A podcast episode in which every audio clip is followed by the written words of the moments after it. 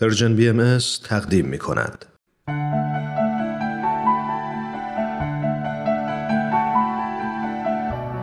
آیه های ملکوت.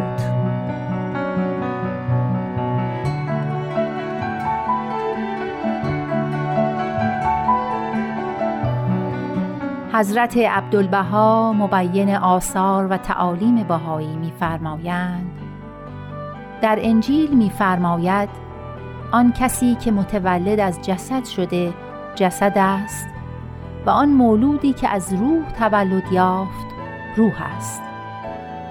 و همچنین می‌فرماید بگذار مرده ها را تا مرده ها دفن کنند، زیرا آن نفوس که مؤمن بالله نیستند هرچند روح انسانی دارند اما از روح حقیقی ایمانی محرومند، لحاظا در حکم امواتند.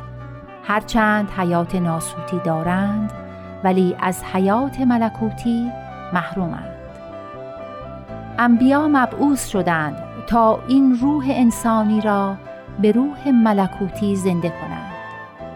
این روحی است که سبب حیات ابدی است. این روحی است که سبب سعادت سرمدی است. این روحی است که سبب دخول در ملکوت الله است. این روحی است که انسان ناسوتی را لاهوتی می کند. این روحی است که ظلمانی را نورانی می کند. این روح چون مؤید به نفسات روح القدس شود، نفوذ پیدا کند و عالم را زنده نماید، عالم انسانی را عالم آسمانی کند.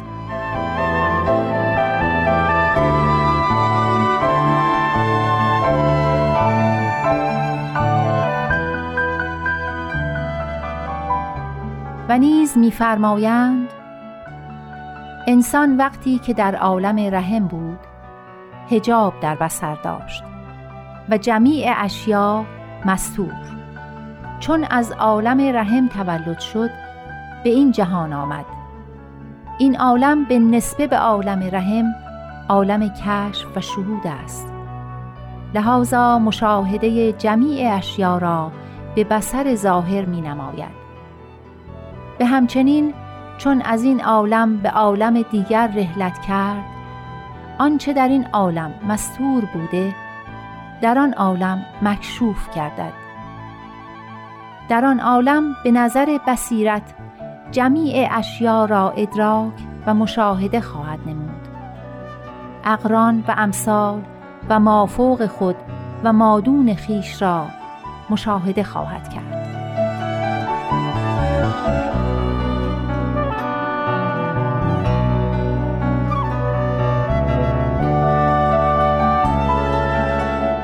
همچنین فرمودند نفوسی که از جام حق مخمورند بلا را به دعا طلبند.